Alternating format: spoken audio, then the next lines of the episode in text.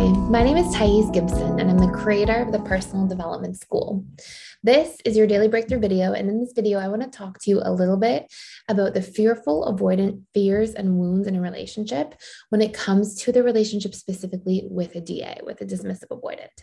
And I also want to talk to you a little bit about how to particularly communicate these fears and wounds. Um, so, this is a little tiny snippet, just some of these key points and topics of our actual live courses that we, we created inside PDFs with slides, the PowerPoints, the notes on the slides, all that kind of stuff. Um, that are available right now. So you can check that stuff out if you join the seven day free trial. And then if you sign up in the seven day free trial um, and you enter into the school, you can go into like the webinar area and you'll see these like in depth courses that we're doing and, and building on, but they're all about the attachment style interactions, the pain points, the needs, the fears, what to reprogram, the love languages, how to communicate through problems, how to communicate to each other, what each other needs for communication, all that kind of good stuff. So um, this will be a tiny, tiny um, part of that. So when it comes to the FADA relationship, um, the fearful avoidant tends to fear abandonment to a certain degree and feelings of unworthiness, um, but they also fear rejection in the relationship itself with the DA. So they may fear like the small rejections that can show up and take place on a regular basis when the DA becomes dismissive. And these things often make the FA feel unimportant, um, like they don't matter, like they're unworthy. And it can really be something that triggers the FA. They also often fear being betrayed. And sometimes they equate the lack of transparency coming from the DA with um, you know the the lack of transparency must mean that you are betraying me in some form lying or not being faithful or these different things. Um, and the fearful avoidant which is funny they simultaneously feel sort of a fear of being trapped and helpless and powerless with the da specifically around large commitments. Um, so you know going from dating to being in being in a relationship going from being in a relationship to moving in like around those like sort of tipping points of large commitments that where that's where you may see some of the sort of resistance come in the FA also fears feeling unseen, unheard, unimportant when the DA deactivates. And um, they really value um, feeling like they can be seen, heard, appreciated, acknowledged um, by their partner. So when it comes to actually communicating, the specific fears that can show up, those core wounds that can sort of take hold. Um, there's specific strategies that are necessary to utilize in the process. And one of the first ones is it's got to be really important to be as calm and as factual as possible. Um, so when there's a communication, rather than it being something that you hold out, you hold in, don't share, don't say for a long period of time, it's really important to say, hey, um, this is specifically what's going on for me right now, and this is what I need. And to do so in real time as much as possible. One of the secret tricks to making this relationship work, literally, is being able to communicate your needs and see them through. And sometimes FAs in this dynamic will think that because they like in passing or subtly or quickly once communicated their needs to the DA that that's a done deal.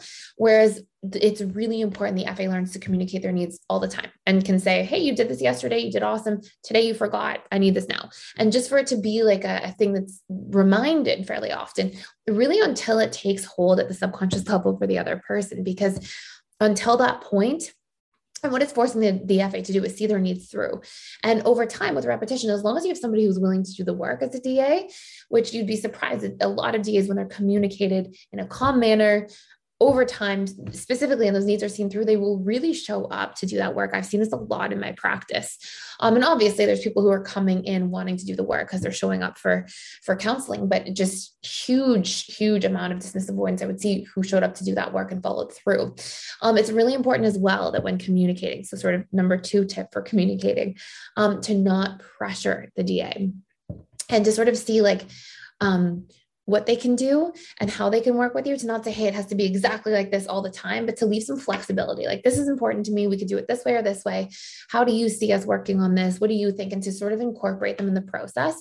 When a DA feels too pressured or there's too much expectations, they tend to rebel and they rebel to keep their autonomy a little bit. So it's more like having the needs, seeing them through in the moment, having those needs be things that you agree upon, that you talk, that you discuss compromises around proactively, and then being able to remind that person if at any point they forget. And usually, what I'll see and what we're looking for in terms of like a healthy um, DA showing up to do the work um, will be the the individual showing up and they remember three times, they forget one time. They remember the next two times, they forget one time. They remember the next five times, then they forget one time. And it will be something that you'll you're seeing it sort of move like this over time. And that's when we're looking at like, hey, this person's invested, they're they're willing to do the work. And this is usually when both parties are actually on track and taking the steps to becoming more secure, because also the FA is communicating and seeing their needs through, which is like one of the most important things the FA can ever work on as an individual or in a relationship. Um, another big thing is to try to make communication safe and constructive. When it becomes destructive or when there's too much volatility in the communication, DAs get that I am unsafe core wound triggered and they will shut down and they will work on protecting themselves. And their focal point around communication will be more focused on that. Then it will be for example at like maintaining the relationship or seeing you know showing up to meet the needs of the other person in the relationship. Their focus will be on like avoiding conflict staying away. They may say yes but not intend to follow through. They may say yes but not really think it through fully in the moment because they're kind of triggered around avoiding the conflict. Um, so it's really important that the the communication becomes safe consistent, productive, um, and with limited volatility if possible. And that's a call for the FA to work on questioning their stories and working on their core wounds prior to going to have the conversation and, and communicate. Um, another big thing is to be appreciative when you show change. Dismissive avoidants do not respond well at all to negative reinforcement. They respond very well to positive reinforcement to hey i see you're trying. Thank you. I appreciate you. Even if there's feedback so if you're the fa and you're saying hey i really need these needs to take place and then the da um, comes in and tries to do them or show up for them and then you like let's just say the example's laundry. Let's say you ask you're the fa you ask your da partner hey can you take some turns doing the laundry? And let's say they do. And then let's say they fold things or put them put the stuff away in the wrong place you want to make sure that you're not like, hey, you put the stuff away in the wrong place. You want to make sure that you start by saying, hey, like I acknowledge and I really appreciate you did the laundry. I just want to let you know for future reference. They, this stuff goes over here, not over there, but thank you. And, and to really like actually show that appreciation for the change is really important. Um, and, and the other dynamics here and just some like taglines that are going to be really important is to ask for presence when you feel that you're being dismissed to say hey i need you to be present right now. And and here's what we're really looking for. Like we are looking for somebody who does the work to show up to change these things. And the same thing when we'll do the fa or the da community to the fa sort of thing it'll be under the same principles right? You're looking for the other person to show up and respond. If they don't actions will always speak louder than words and, and eventually you'll say okay like you can communicate all day the person can make promises all day but it happens or it doesn't.